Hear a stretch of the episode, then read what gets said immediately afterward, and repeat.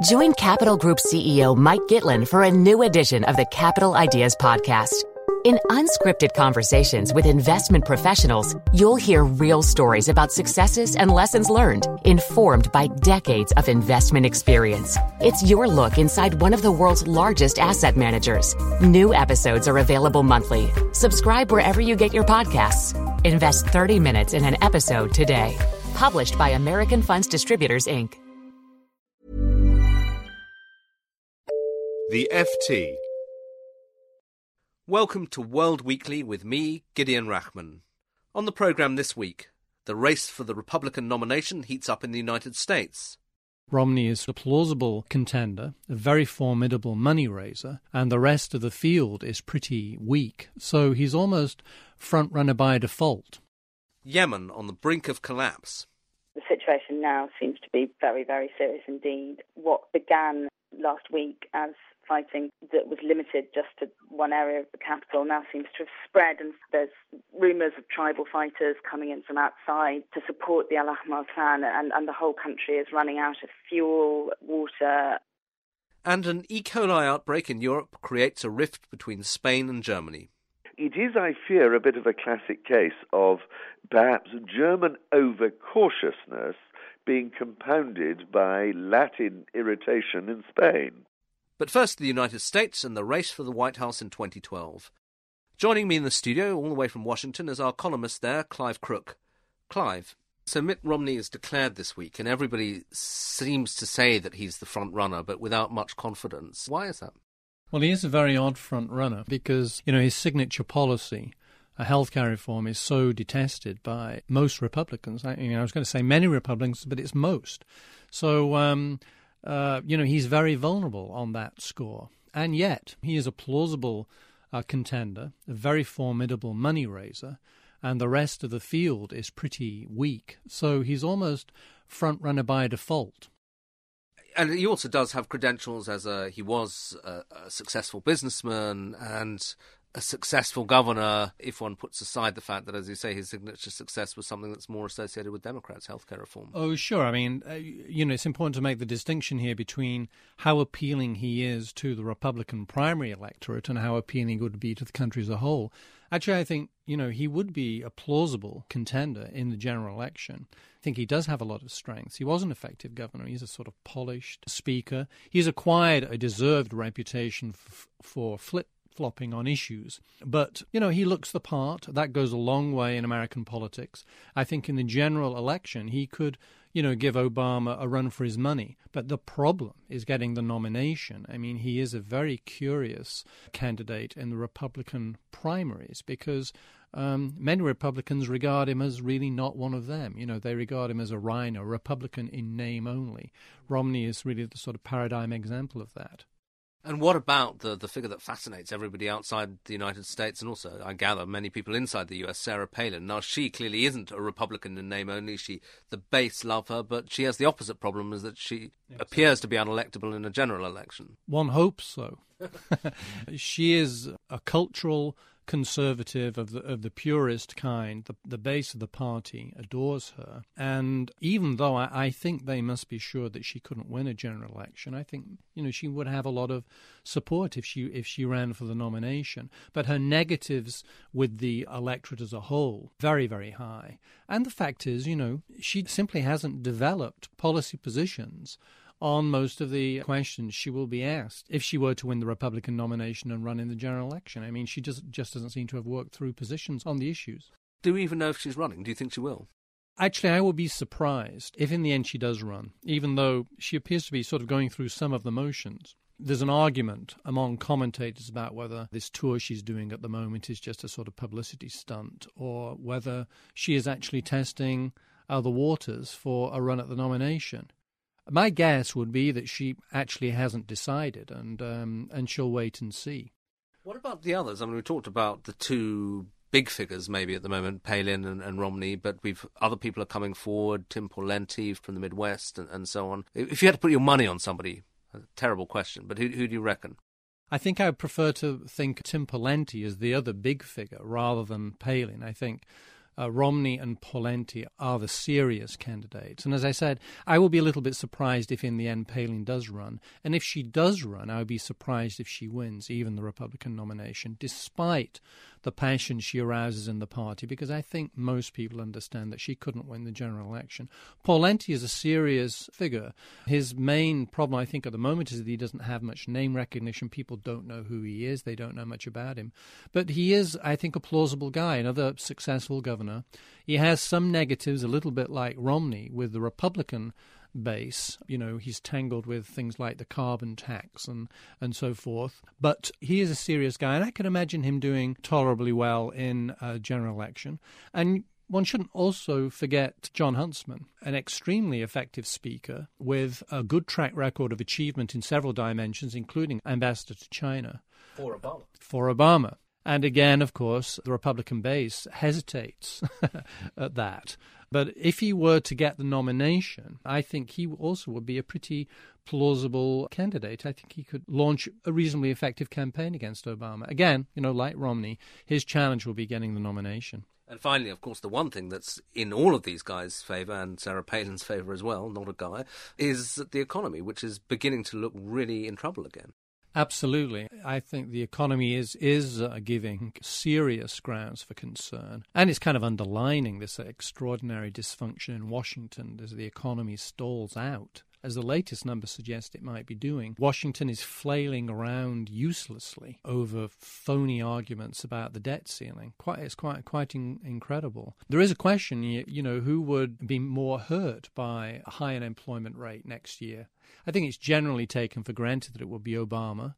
But I wonder, it kind of depends what happens between now and then. I mean, for instance, if there is an accidental default on the debt ceiling, if there is a default even though nobody wants a default, it just happens because of all this fooling around that's going on in Washington now, it could be that the Republicans will get the blame for that and maybe then acquire some of the blame for a, a flailing economy, faltering economy next year.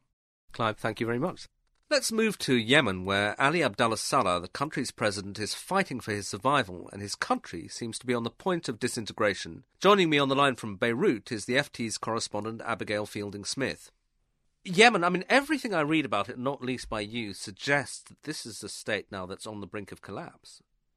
We've been saying that Yemen is on the brink of collapse for quite a long time, and it's often seemed on the verge of disaster and then pulled itself back at the last minute. But the situation now seems to be very, very serious indeed. What began last week as fighting that was limited just to one area of the capital now seems to have spread, and there's rumours of tribal fighters coming in from outside to support the Al Ahmar clan, and, and the whole country is running out of fuel, water, it's just really very difficult to see how they're going to pull back and achieve stability from this. President Saleh has repeatedly been apparently close to stepping down and then just refuses at the last minute. Quite a lot of analysts say that, in fact, the current fighting is simply, you know, the latest diversionary tactic from a president who keeps signalling his willingness to step down from power when under pressure, but but never actually wants to do it when it comes down to it. And this is a man who's always focused on short term political survival at the expense of everything else. What role for the outside world? I mean, the Americans have been trying to ease him out. Now they find that special forces trained by the US are, are slugging it out in this civil war. Which is very embarrassing and, and indicates how little at this point Saleh is really concerned about international opinion or, or the opinion of his sort of sometime allies in Washington. Very difficult to see what anyone can do right now. There was this Gulf focused initiative which broke down a couple of weeks ago, giving rise to this fighting. It's not clear what leverage would persuade people to start acting more responsibly. One of the key issues people say is money. You know, the country is, is possibly weeks away from economic collapse. And if Saleh is still getting money from allies such as people in Saudi Arabia. If there's some way that those taps could be turned off, that might be something which would change the situation. But it, it's very murky, and, and you know no one's really sure exactly you know what his assets are or where getting assistance from. And meanwhile, the suffering of ordinary people seems to be getting pretty acute. I mean, if they can't have access to, to water, that's about as bad as it gets apparently the, the price of water has more than tripled in uh, the capital, which was sort of running out of water anyway before this all happened. Been over 150 people killed in the last 10 days and seems to be getting worse. Even before the fighting started, this was a country with the second highest child malnutrition rate in the world, with close to 40% unemployment and people living on the very margins of survival, now facing a civil war. I mean, an indication of how bad the situation is is that a large number of Somali refugees who came to Yemen from Somalia are now going back. They'd rather be in Somalia than in Yemen. Thanks very much, Abigail. Now to our final topic for today the growing anger among Spanish government ministers over Germany's handling of the outbreak of E. coli, the deadly bacterial infection which has already claimed a number of lives. Joining me on the line from Berlin is FT's Bureau Chief Quentin Peel. Quentin, we're talking now uh, towards the end of the week on Friday. Is there any sense yet that this outbreak is under control? Well, I fear not. Certainly not in terms of discovering where the origin of the infection has come from. All the laboratories are working, as you would imagine, pretty frantically to try and do this. They have at least analyzed the bug involved and therefore think that they may be able pretty rapidly to come up with some medical remedies for the people who've got infected.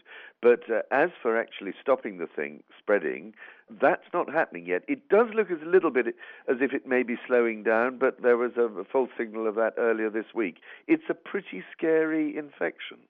Meanwhile, it seems to become, well, it has become a kind of international diplomatic problem as well. Let's look at Russia first. This rather extraordinary decision to ban all EU agricultural exports it sounds like a massive overreaction. Do you think there's kind of political subtext to it? I think there always is a bit with the Russians. I think they like to show that they are purer than pure, whereas those who know conditions perhaps inside the Russian market might be a bit dubious. So I think that Vladimir Putin is making a statement to his domestic audience. Having said which, people are quite scared because they don't know where it came from.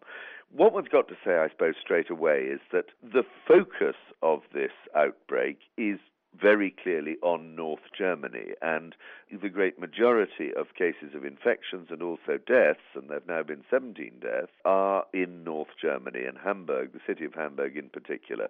So it does seem a bit crazy for the Russians to be sort of banning stuff from all over the place. Having said that, it's a classic overreaction. Meanwhile, it's also caused a diplomatic incident between Germany and Spain, with the Germans apparently falsely blaming the initial outbreak on, on Spanish produce. And I suppose is that to be set against the background of rising tensions between southern Europe and Germany and the debt crisis and all of that? I think that the Spanish reaction does have to be seen in that context. There's been sort of growing irritation, no, anger even, in the southern countries at sort of being lectured to by the north. And now they see a classic case where, in fact, they, they see the North having overreacted. The Germans are embarrassed by this, there's no doubt, but having said that, they're defending the way they've gone about this. The first laboratory to come up with any evidence of E. coli bacteria on fruit and vegetables found evidence on Spanish cucumbers. It then took them another four days to actually work out that this was not the E. coli causing the outbreak. It still was E. coli. So they're defending themselves and saying, well, there shouldn't have been any of this bacteria on Spanish cucumbers, so we were justified in saying there was. It is, I fear, a bit of a classic case of perhaps German overcautiousness being compounded by Latin irritation in Spain. Quentin, thank you very much indeed. That's it for this week. My thanks to Clive Crook in the studio, to Abigail in Beirut, to Quentin in Berlin. World Weekly is produced by LJ Filotrani. Till next week, goodbye. For more downloads, go to ft.com forward slash podcasts.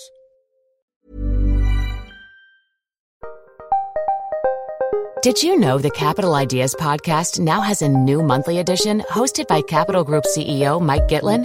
Through the words and experiences of investment professionals, you'll discover who was their best mentor, what's a mistake they made that changed their approach, and how do they find their next great idea. Subscribe wherever you get your podcasts. Published by American Funds Distributors, Inc. Here at Bellingcat, we get to the bottom of things. From a global crisis to an underreported event, we find the facts using publicly available tools and resources, uncovering what is hidden on and below the surface. We connect the dots using social media posts, satellite images, and public records, and empower others to do the same by sharing how we do it. The ability to do so is only made possible by our readers, supporters, and community members. Care to join us? Learn how at bellingcat.com.